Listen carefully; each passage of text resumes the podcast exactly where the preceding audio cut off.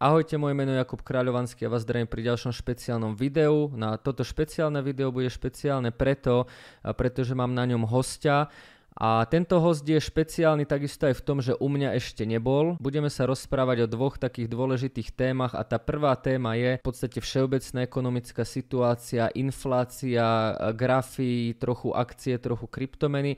No a potom sa budeme baviť konkrétnejšie o XTB, o nejakých zaujímavých štatistikách, o to, čo sa ľudia pýtajú najviac. No a na záver dáme jedno oznámenie ktoré možno bude aj takým ako keby vysvetlením, že ako je možné, že sme sa tu vlastne v tomto videu stretli, čo z toho môže vzísť napríklad do budúcna a tak ďalej. Čiže ja už to nejdem nejakým spôsobom naťahovať, ale zdravím tu môjho hostia. Tým hostom je Vladimír Holovka. Vladimír je vlastne obchodný riaditeľ XTB pre Česko, Slovensko a Maďarsko. No ja už to nejdem ďalej zdržovať, takže Vladimír, ahoj, ja ťa vítam. Ahoj, ďakujem za pozvání. Ďakujem aj ja, že si prišiel. Čiže v podstate, ako som hovoril na začiatku, tento rozhovor rozdelíme do troch takých častí. Najskôr to bude taká všeobecná situácia, potom nejaké otázky, by som to povedal z XTB na telo. No a na záver, na záver máme pre všetkých teda pripravené jedno také oznámenie. Takže poďme na tú prvú otázku.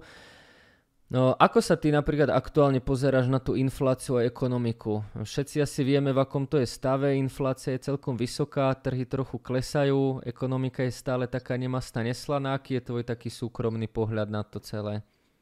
Mm-hmm. No, já se přiznám, že když se, asi se tady musím vrátit o rok zpátky, kdy tak nějak ta inflace začala vystrkovat drábky a já jsem si říkal, uh, a v té době to bylo jako převažující názor těch eh, centrálních bankéřů, že ta inflace bude jenom nějaká ta přechodná, všichni jsme to slyšeli.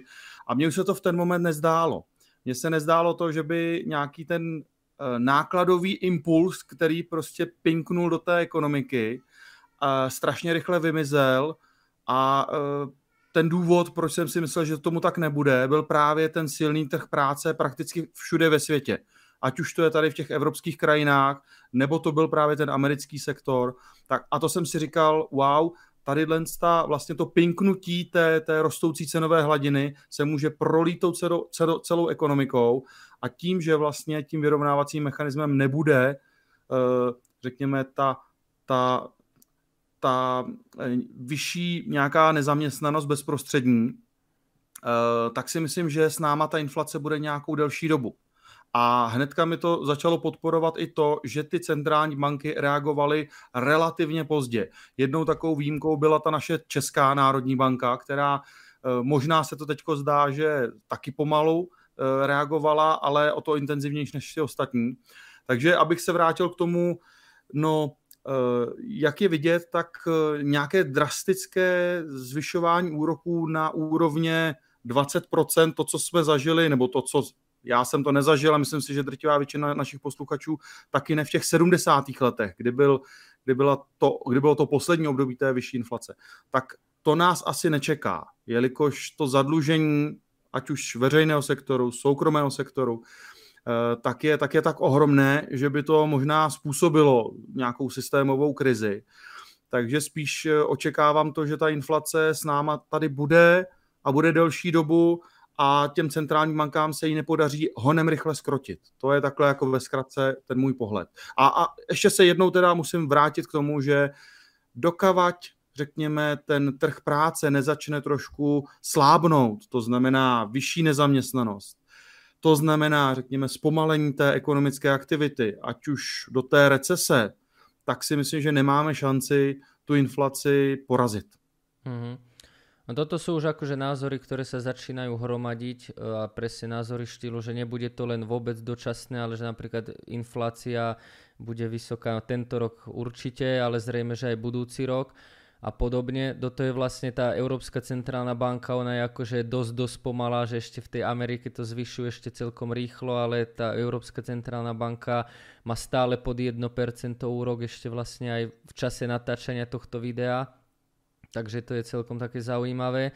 No a takisto sa tu dostávame do dosť ako keby prekernej situácie pre tých úplne bežných ľudí, nazvem to tých retailových investorov, pretože dá sa povedať, že akcie sú trochu vyklesané, kryptomeny sú takisto trochu vyklesané, no a to samozrejme dáva ako keby na poput, že keď je cena dole, tak tí ľudia by mohli investovať, no ale ono je to celkom aj problém teraz investovať, pretože Zatiaľ čo akcie a kryptomeny sú dajme tomu vyklesané, v podstate aj zlato, striebro nejako si neuletelo úplne, že si drží tú svoju hodnotu, čiže do toho by sa dalo investovať napríklad tiež. No ale ľudia ako keby možno prichádzajú trochu o tie úspory, pretože ja čo sa bavím aj s mojimi známymi, tak kto mal rozpočet 100 eur napríklad na benzín mesačne, tak ho musel navýšiť na 200 eur mesačne. Kto mal rozpočet napríklad na rodinu, na jedlo, drogériu, tak takisto to musel, musel navýšiť možno o 50%. Išli hore, hore energie, všetci strašia, že nás čaká akože studená zima, čiže aj na to sa zrejme tí ľudia musia pripraviť, čiže ten bežný človek by možno aj chcel investovať, ale vlastne tie úspory sa mu dosť osekali. No a napríklad, aký máš ty na toto názor, alebo čo by možno ten bežný člověk mohl spravit, alebo ako z toho von? No, jsem moc rád, že jsi to takhle popsal. Já to vidím velmi podobně, protože já když se snažím jako ty trhy analyzovat, tak eh, jasně nějaká fundamentální, nějaká technická analýza, ale myslím si, že velmi důležitou jako částí jakékoliv analýzy je tak nějak odpovědět si, co budou dělat ty jednotliví uh, tržní účastníci. To mhm. znamená centrální banka, to znamená ty uh, korporace velké, to znamená ty institucionální investoři a v neposlední řadě ti retailoví investoři. Za poslední roky jsme viděli, že ta, řekněme, síla těch retailových investorů narostla, Mm-hmm. Ale pojďme po pořadě. Centrální banky, co budou dělat? E, víceméně ta jejich aktivita na tom trhu. Spíše bude teďko defenzivní, spíše stahují likviditu, zvyšují úrokové sazby. Tady vidím jednoznačně negativní efekt. E, ty korporace, tak myslím si, že taky dříve nebo později e, přepnou do toho režimu, kdy zatím dělají buybacky, jsou otevření nějakým dalším investicím, ale jakmile jim budou klesat tržby, budou se jim potažmo zmenšovat eh, marže, tak dříve nebo později budou muset přejít do toho režimu cost cuttingu. Takže taky v krátkodobém nebo spíš tom v středně dobém horizontu negativní efekt. Fondy, fondy jsou racionální. Fondy si myslím, že ty aktivně řízené fondy, eh, když vidí někde a mají na to kapitál, eh, dobrou příležitost, skvělou cenu versus valuace, tak do toho jdou.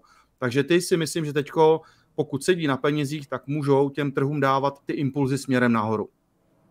Ale ten retail, tady se k tomu dostávám a víceméně budu parafrázovat to, co si řekl ty. Mm-hmm. Uh, retail doposud díky právě té vysoké zaměstnanosti, velkým úsporám, měli jsme to tady pomalu celé desetiletí, tak si akumuloval hodně kapitálu, ale velký otazník bude, až řekněme, ty, ta ekonomika bude zpomalovat, dojde i nějaké to propouštění, dojdou právě ty rostoucí ceny energií. Jo. Já si nedělám iluze, že drtivá většina retailových investorů má poskládány ty výdaje tak, že součástí běžného výd- měsíčního výdaje je i nějaká pravidelná investice. E, nechci říkat procenta, ale myslím si, že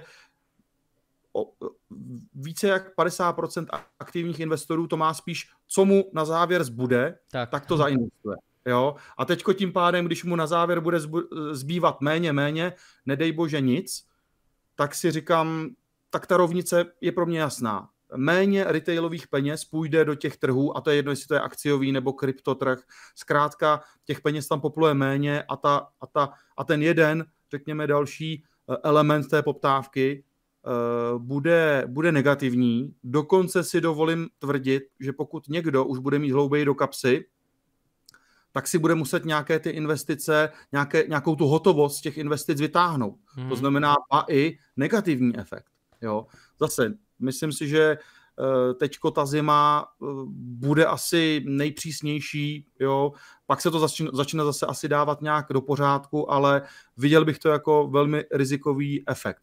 My to mimochodem na závěr posledních pár slov vidíme už i na těch eh, našich statistikách, kdy vidíme, že nějaké příchozí peníze do těch klientských portfolií stále jsou, ale řekněme, jejich možná méně. Častější jsou ty klientské výběry, jo, a máme i takové statistiky, kolik vlastně těch akciových titulů eh, podle jednotlivých například i instrumentů eh, ty klienti drží. A u některých se to držení vlastně zmenšuje, zmenšuje. Jo, mm-hmm. takové ty růstovky typu typu Palantír, jo, velmi oblíbená akcie v našich krajinách, tak eh, tohle z toho i přesto, že ta akcie, dovolím si říct, kolabovala tady o pomalu 60%, no to vlastně asi víc, jo, pomalu 70%, mm-hmm. tak eh, ta, ta akcie je natolik levná, že přesto ti klienti ji neakumulují, nenakupují, spíš se ji zbavují. Mm-hmm. Jo.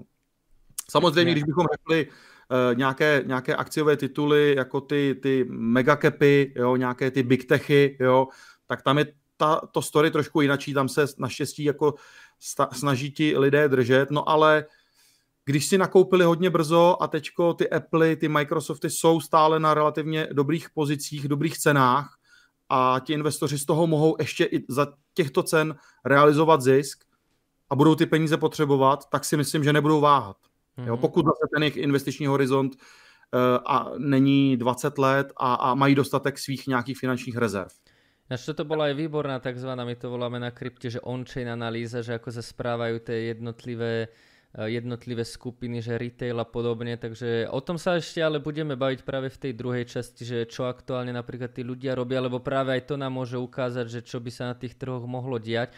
Ja to práve tiež vidím tak, že ako keby ešte tá situácia je taká celkom by som povedal stabilná, lebo ľudia z tých úspor majú, ale presne na Slovensku je to absolútne deto, že investície idú na koniec. Vlastne v tom mesiaci, čo ostane, tak sa keď tak zainvestuje a, a pro, proste ak neostane nič, tak sa neinvestuje nič a taktiež keď je akože človek pritlačený k stene alebo sa náhodou ešte aj stane nejaká udalosť, tak či je zisk alebo strata, tak tie investície väčšinou idú von. Čiže uvidíme, ako sa to potom na tom retaili začne prejavovať. Ja už som tu... Uh-huh. Je, pro, pro, promiň, nerad tě skáču do řeči. Já, jsem, já jsem chtěl jenom vlastně eh, dodat, že to jsme si popsali ten stav, který pravděpodobně jako u těch investorů je, ale každopádně to není to správné, jo? abych to hmm. uvedl na pravou míru, že každému bych to doporučil. Eh, na druhou stranu, pokud má nějakou tu finanční rezervu, tak naopak v těchto nižších cenách, ať už se bavíme o těch akcích, o tom kryptu, tak si myslím, že dává smysl aspoň nějakou část měsíčně, čtvrtletně, to je jedno, prostě do toho trhu posílat, protože pak si zase budete za pár uh, měsíců, možná let, lámat hlavu, že jsme nechytli ty nízké ceny a že už je to teďko zase drahé, vysoké a už se nám do toho nechce, nechce nastupovat. Takže i za těch pár v dnešní době vlastně ta možnost toho mikroinvestování už je relativně velká, tak si myslím, že dává smysl i za ty malé částky eh, něco do toho trhu posílat, abych zvládl naakumulovat to portfolio za ty nižší ceny. Takže to je jenom takhle za mě na závěr. A ja to ešte doplním, že ono vlastne spätne to na grafe vždycky vyzerá ako strašne jednoducho, keď si dám napríklad aj Bitcoin alebo aj S&P 500, že vlastne tu bol pokles, tu som mohol dokúpiť, ale vlastne keď si dám aj posledný pokles, ktorý bol v marci 2020, všetci vieme kvôli čomu, tak Teraz, keď si to spätne pozrieme, tak si všetci poviem, však to bola najlepšia možnosť na nákup, však tam stačilo dokúpiť, neviem čo za nejaké väčšie peniaze, dať tam tie tvoje, svoje úspory, ale keď sme vlastne žili ten mesiac, tak tam to vlastne vyzeralo úplne, že na koniec sveta tam ľudia zrazu celý štát bol ako v lockdowne.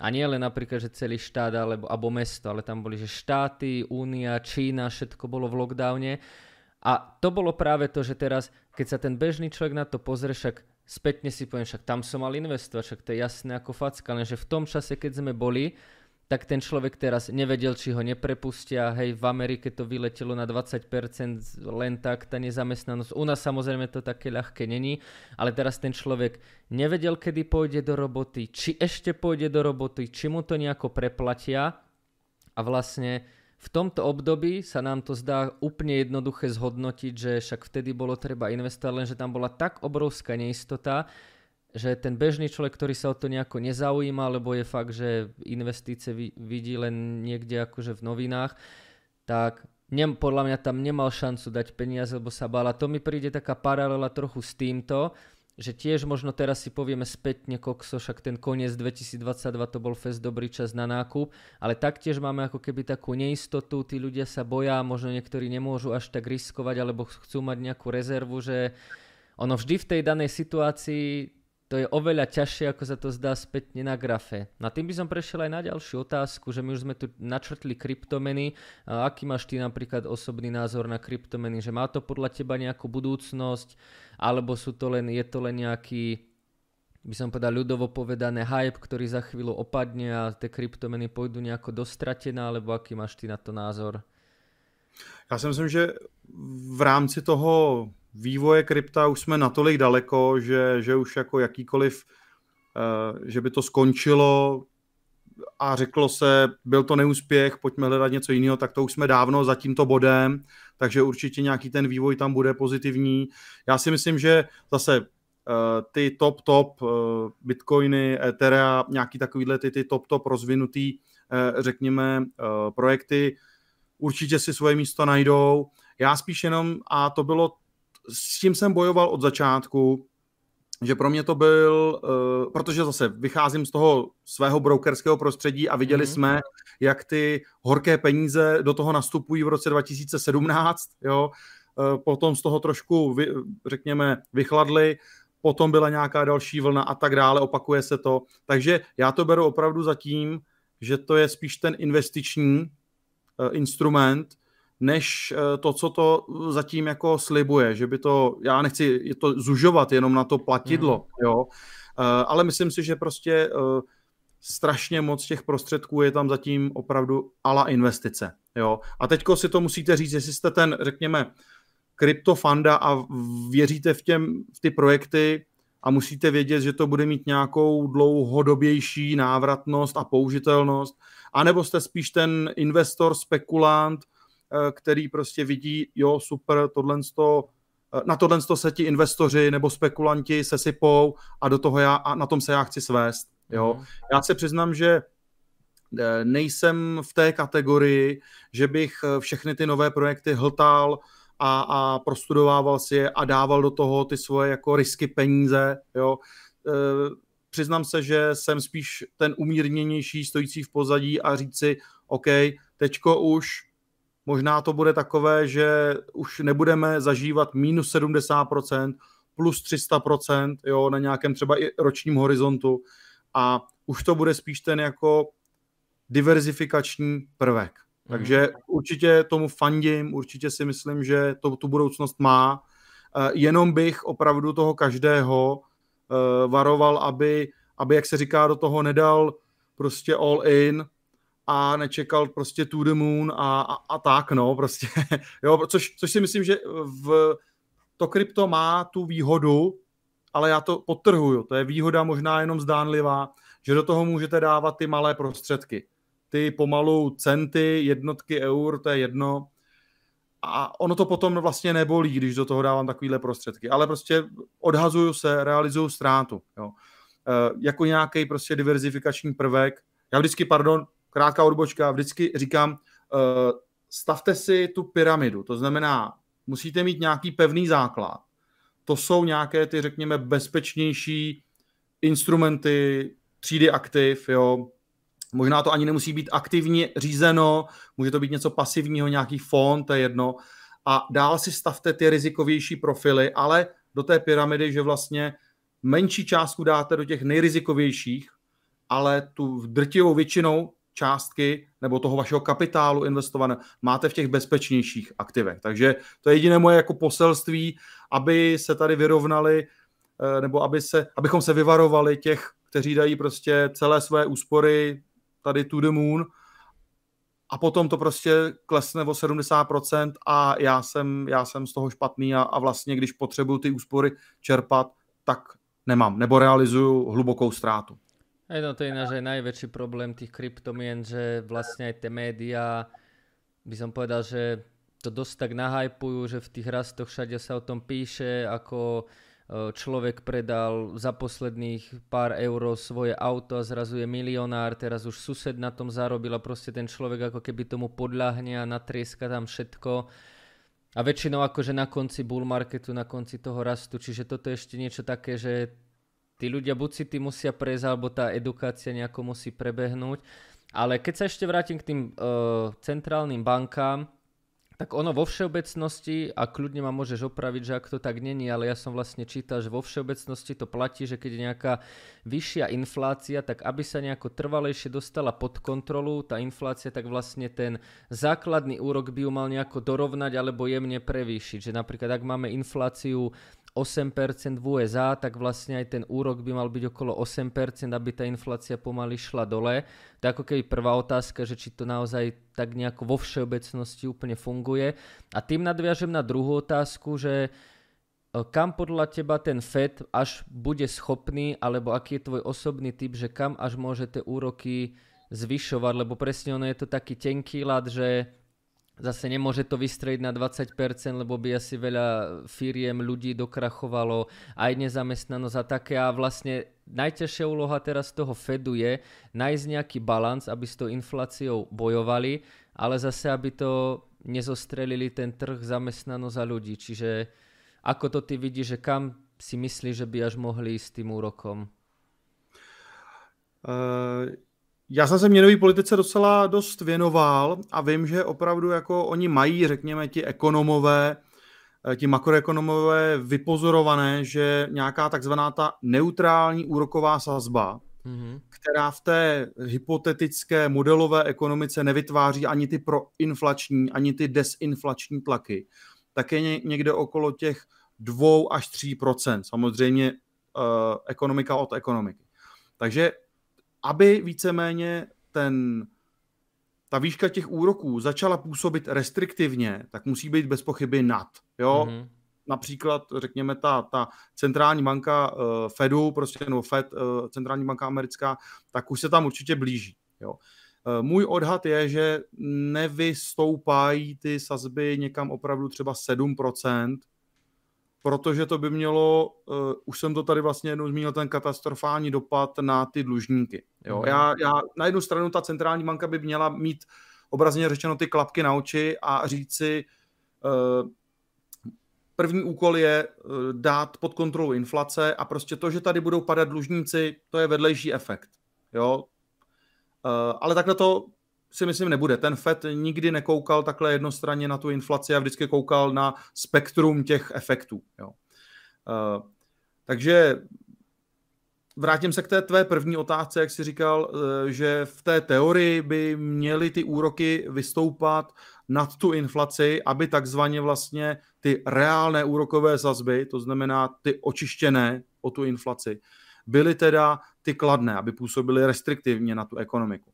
Eh, já s tím souhlasím tak jako do 50%, rámcově prostě, ne kompletně, protože už si myslím, že jenom tou, jenom tou komunikací, jenom tím náznakem pro všechny ty tržní účastníky, jakožto firmy nebo, nebo korporáti, eh, spotřebitelé, vlády, tak už to, že ty centrální banky začaly ty sazby zvyšovat, tak už jim to opravdu působí ty vyšší náklady na ty dluhy a tak dále. A už se musí uskromňovat. Už, už tu message do té ekonomiky dali, hele, brzděte. Neinvestujte do, do nějakých dalších projektů, prostě berte to v úvahu, eh, do nějakých více ambiciozních projektů, berte to v úvahu, že ty úrokové náklady budou vyšší. A to se vlastně propisuje do toho, že, do toho, že, ta, že ta aktivita v té ekonomiky se zpomaluje, zpomaluje. Takže to si myslím, že, uh, že jak říkám, je částečná pravda a že oni ty úroky vyženou někam, teďko jako nemám proto nějaké podklady, je to čistě můj, můj takový pocit, ale mm. myslím si, a na základě toho nedávného projevu uh, Paula na tom setkání centrální bankéřů v Jackson Hole, tak si myslím, že to vyženou možná výš, než, než jsme si třeba před půl rokem uh, předpokládali. To znamená nějaké 4, 4,5%, když se bavíme o tom Fedu. Ale výš už nepůjdou. Určitě v případě americké ekonomiky se nedočkáme toho, že by ty sazby byly nad tou jejich, řekněme, inflací. Ale ty 4% si myslím, že už budou působit restriktivně na tu ekonomiku. Na druhou stranu, když by oni chtěli s tou inflací zatočit hned, tak opravdu dají těch 15%, jo, ty sazby, což je prostě tak nějak z říše snů, a, a, a tu ekonomiku by opravdu zadusili. Ale to oni samozřejmě neudělají, myslím si, že to ani nemá smysl že už jenom ta úroveň prostě 3 nad 3, 4, 4,5 bude na tu ekonomiku působit eh, prostě tlumícím efektem ale uh, nedočkáme se toho brzkého uh, snížení těch, té rostoucí nebo té inflace. Jo, to si musíme být vědomi. Na druhou stranu třeba ty centrální banky mají ten takzvaný horizontem měnové politiky. Když teďko zvednou sazby, tak ten celkový efekt je uh, třeba dva roky.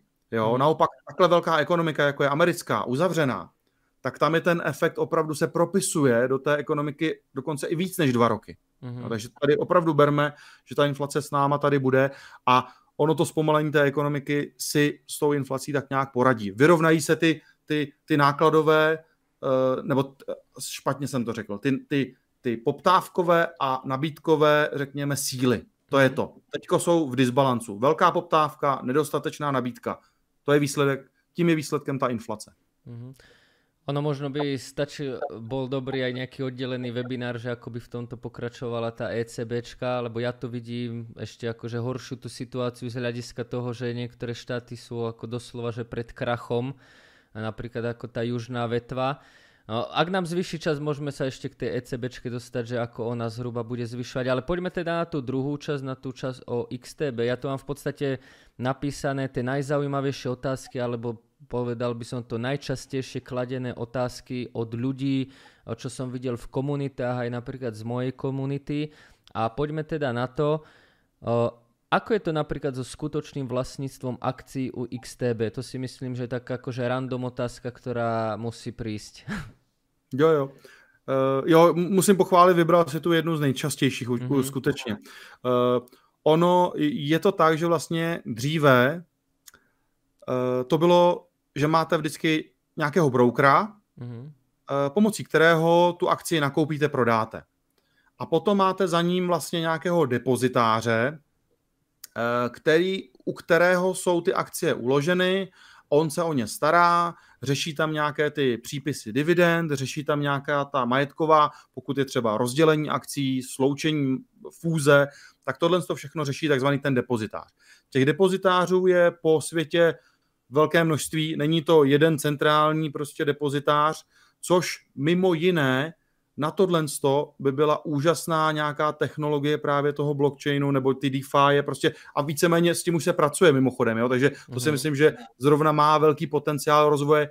Tento stále ještě zastaralý, zkosnatělý systém, kde máme depozitáře nějakých cených papírů, eh, tak, tak trošku jako spružnit, eh, možná ho i trošku jako centralizovat právě do nějakého toho, toho blockchainu. Jo. Ale zpátky teda k té, k té otázce, tak eh, Moderně to vlastně ti velcí broukři dělají tak, že oni mají u toho depozitáře svůj účet a tam vlastně e, sbírají, ukládají ty klientské akcie. To znamená, v tom hmm. koncovém e, depozitáři je napsaný ten broker, v našem případě je to XTB, ale vlastně majetkově skutečně ta akcie náleží tomu, tomu klientovi. Mm-hmm.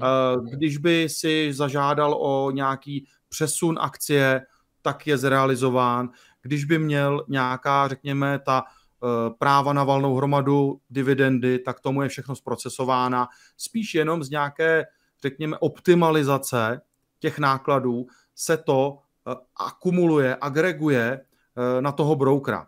Takzvaně říká se tomu omnibus účty, mm-hmm. hromadné. Jo. Mm-hmm. No a výsledkem je to, že vlastně ten klient nemusí platit eh, relativně velké částky za to uložení těch akcí u toho depozitáře. Protože to jsou, jak jsem říkal, dva subjekty. Jeden broker, který vám uh, zprocesuje ten nákup prodej, mm-hmm. tam je nějaký poplatek případně, a nebo a pak ještě ten uh, depozitář, u kterého to uložíte, rok to držíte a ten si taky musí vzít nějaký poplatek. A nově to je tak, že ti broukři tak nějak, jak to tam mají pospolu, tak tyhle ty poplatky vezmou na sebe u toho depozitáře a na klienty je přesouvají jenom v nějaké menší míře, nebo třeba vůbec jako my, jo, a tak dále. Mm-hmm. Dobre, my už sme to aj načrtli trošku tú druhú otázku, tá sa týka dividend, pretože niektoré akcie sú dividendové, alebo veľa ľudí si buduje aj tzv. to dividendové portfólio, že chce mať v podstate nejaký pasívny príjem. No ako má napríklad XTB poriešenie zdaňovanie dividend, lebo zdaňovanie to je tiež taká klasická téma a dividend, ktoré chodia v podstate pravidelne, tam to môže byť také zložitejšie, čiže ako je napríklad poriešená táto téma u XTB? No, celkově ty dividendy nejsou jednoduchá záležitost, protože musíme si uvědomit, že těch akciových titulů po světě je velké množství a jsou v různých zemích. A každá ta země má nějaké svoje divi, pardon, daňové zákony a daňové sazby. To znamená třeba my tady na Slovensku, v Čechách máme daň e, z těch dividend 15%. Ale e, daně třeba v USA jsou strhávány 30%. Někde tady po Evropě třeba 35%. Je to zkrátka země od země.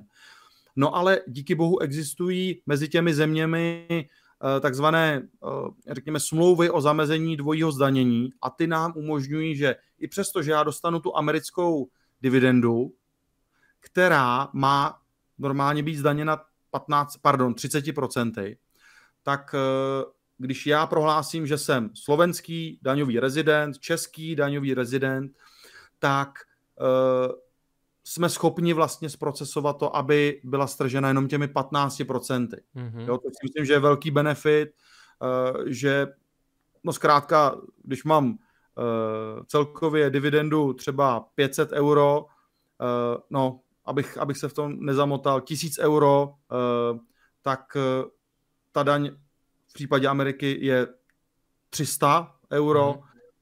Když je vyřešeno to zamezení z dvojího zdanění, pomocí takzvaného formuláře V8BN, tak neplatím 300, ale jenom 150. Takže 150 jsem, dalo by si říct, ušetřil, je to pro mě dodatečný výnos. Takže my to máme vyřešeno tady tím eh, formulářem V8BN, což je prostě formulář pro toho daňového, amerického daňového úřadu. Eh, stačí si to vyplnit a ty americké dividendy jsou zdaňovány těmi 15%. Pro evropské tituly Toto nemáme, je to zase v nějakém výhledu, abychom i ty evropské tituly dokázali danit právě těmi 15%, na co mají, řekněme, ty slovenčí, čeští investoři nárok.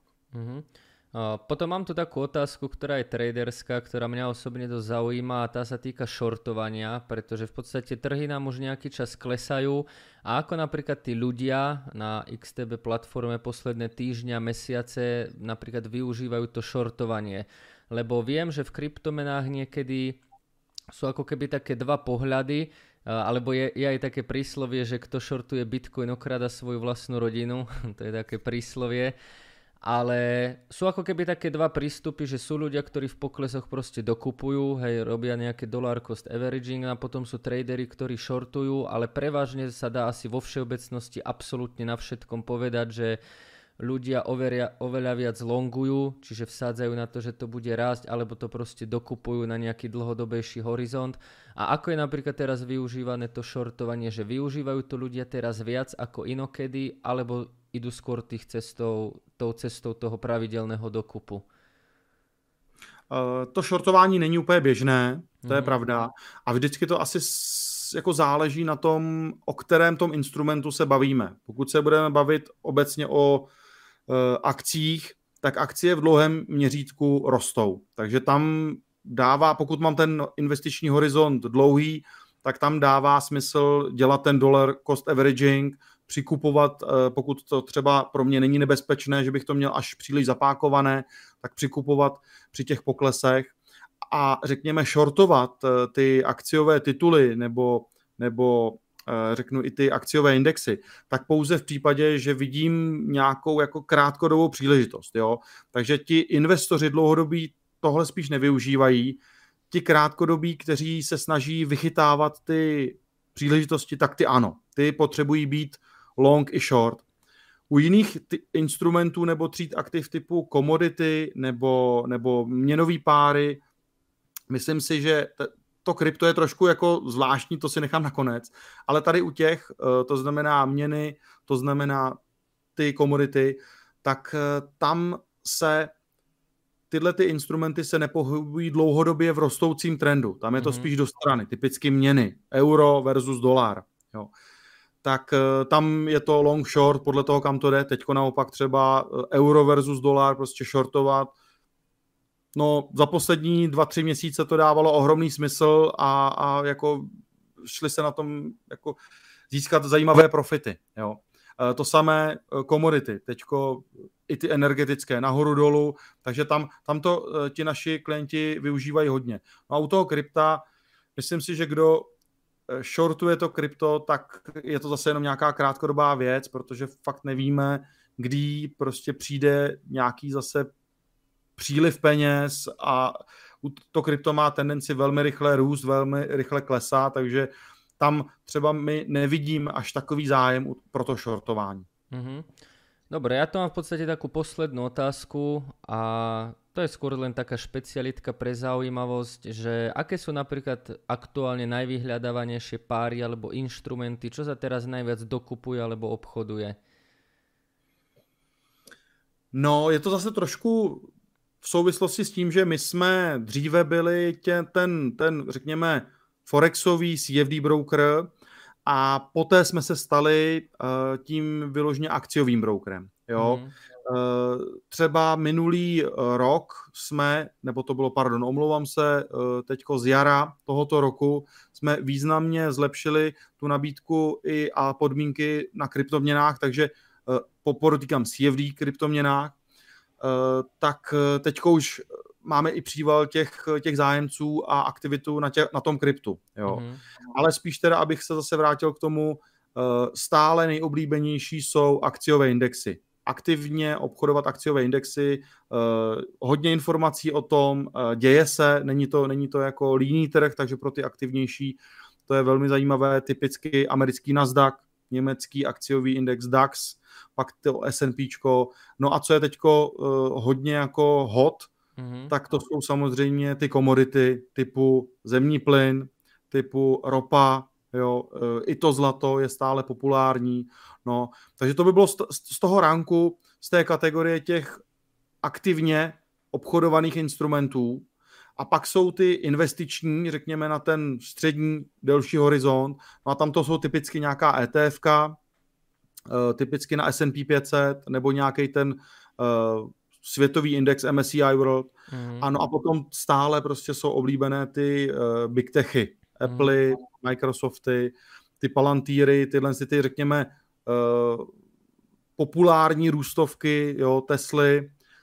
Nevím, jestli Teslu řadit do populárních růstovek nebo, do, nebo kam to vůbec řadit, jo. ale prostě ty, ty instrumenty nebo ty tituly akciový, který se, o kterých se prostě nejvíc píše. Tam, mhm. tam je ta, ta investorská prostě pozornost a tam se postupně ty portfólia budují. Mm-hmm. Dobre, z mojich otázok je to vlastne všetko, čiže témy ako keby webináru sme vyčerpali. No ale my, ja som teda na začiatku slúbil, že na konci dáme ako keby jedno väčšie oznámenie, tak ľudne to asi nechám na teba a potom to za mňa môžem nejakým štýlom doplniť. Jasně, no tak víceméně je to asi o tom, že uh, my jsme se před několika vlastně týdny asi uh, domluvili na nějaké spolupráci, že přece jenom ty uh, máš parádní obsah, uh, parádní kanál, uh, věnuješ se už vlastně taky nejenom tomu kryptu, ale uh, věnuješ se i ostatním investičním uh, třídám aktiv a tak dále. Komunikuješ s řadou traderů, investorů, tak vlastně jsme se domluvili na nějaké vzájemné spolupráci, eh, ať už to budou výměny nějakých eh, vzdělávacích materiálů, ať už to budou takovéhle právě nějaké společné, společné eh, vysílání, streamy, my u tebe, ty u nás. Určitě se těším, až my budeme mít zase možnost pozvat tebe k nám do vysílání, abychom se pobavili zase o těch, řekněme, tvých zkušenostech. Takže takže takhle asi já bych jako vykopl to, že budeme spolupracovat do těch následujících měsíců a já věřím, že i let, že jsme si tu spolupráci některak neohraničili a že, a že nám to půjde a že přece jenom tomu auditoriu, tomu publiku na Slovensku, uh, v Čechách uh, společně dokážeme zase trošku dát uh, lépe více obsahu, více nějakých Eh, informací, aby, řekněme, každý ten investor, trader mohl dělat zase o něco lépe eh, ty informovaná eh, a, a, a ta správná investiční rozhodnutí.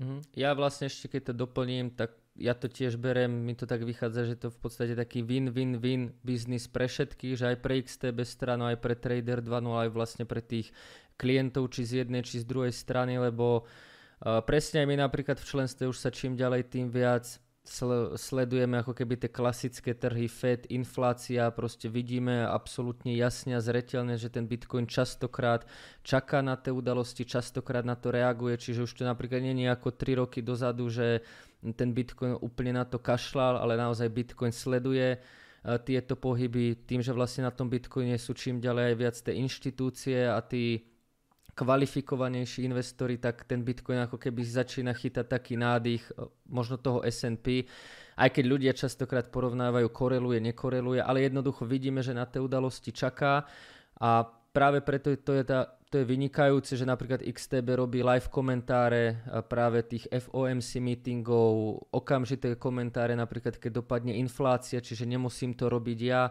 a takto si vieme výborne zazdieľať obsah, čiže je to naozaj win-win pre všetkých, pretože tí ľudia dostanú lepší servis, nemusia čakať, kým to spracujem ja. Ja mám v podstate voľno, pretože viem, že to na veľmi vysokej úrovni spracuje XTB a tak na, na čo sa tiež obrovsky teším, čo už sme dosť aj riešili ako keby práve e, pri tom chystaní spolupráce sú rôzne práve takéto videá, kde si ja postupne budem volať ako keby rôznych expertov práve na akcie. Tým, že ten trh je teraz taký, aký je, tak na tých akciách je naozaj dlhodobo veľká príležitosť. Ja sa do tých akcií až tak nevyznám. Taktiež je pre mňa veľmi ako keby mám taký chtíč, takisto nejaké akcie, či už dividendové alebo klasické nakúpy, čiže vždycky je dobre sa s niekým poradiť, kto vie o tom viac. Takže myslím si, že táto výmena informácií naozaj bude win-win-win pre všetkých. Veľmi sa na to teším. A niektorí členovia alebo ľudia ste si už aj mohli všimnúť, že práve tie ekonomické kalendáre hlavne pridávam, alebo teraz naposledy som pridával aj e-book o ETF-kách. Takže to je tá novinka ja ako za tradera 2.0 môžem povedať, že som hľadal už dlhší čas nejakého stabilného partnera práve, ktorý by bol nielen nejaká jednorázovka, ale na dlhodobejšie. Aj práve to doplnenie obsahu, akcie, dividendy, centrálne banky, ktoré síce nejaké znalosti mám, ale tým, že sa venujem kryptu, tak tie znalosti sú obmedzené. A práve XTB beriem ja ako taký chýbajúci dielik do celej tej skladačky, ktorá ktorá vytvára ten celkový obraz. Čiže som za to rád, týmto teda oficiálne štartujeme našu spoluprácu. Môžete sa tešiť teda na rôzny rozmanitý obsah, rôznych nových hostí, ktorí doteraz možno ste ešte na tomto kanále nevideli, rôzne ďalšie zaujímavé informácie. A tým by som to ja za seba asi ukončil, možno ešte ak ty máš nejaké slovo na záver alebo nejakú myšlienku, tak kľudne môžeš dať. Eh, já si myslím, že jsi to obsáhl kompletně. Eh, Vyčerpávající že, kompletně. jo, že naši diváci asi, asi uh, mají tu představu a ví. No za mě, nevím, když se tady zase třeba uvidíme, uslyšíme, tak možná opravdu investujte opatrně, nedávejte, jak se říká, všechno do jednoho košíčku a uh, myslím si, že a to, to třeba byla taková ta jako jedna z těch mm, důležitých uh, jak to říct, jako pilířů XTB, že to vzdělávání je důležité. Eh, zkrátka studujte, protože těžko eh, budete dělat nějakou činnost, pokud si o ní něco nenastudujete. Eh, můžete jít metodou pokus omyl, pokus omyl. Já vždycky říkám, proč znovu vymýšlet kolo, když už někdo přede mnou ho vymyslel a já stačí, mně stačí jenom, řekněme, tu informaci vzít, zužitkovat a na ní nasadit nějaké své zkušenosti. Takže studujte, ať už je to odkudkoliv, abyste, řekněme, ty své investice, ty své aktivity uh, neustále posouvali na vyšší, vyšší úroveň. To je, to je za mě nějaká poslední message. Dobre, tak ďakujem veľmi pekne, že si prišiel, že si si našiel čas. Myslím si, že sa určite nevidíme uh, naposledy určite do budúcna verím, že prídu aj nejakí tvoji kolegovia. Ja už som si na schvál vypýtal zoznam, že koho ako kontaktovať, že ktorý je na akú tému odborník, čiže na to sa veľmi teším. No a vidíme sa teda v brzkom čase na budúce. Čauko. Díky, ahoj, mějte se všichni.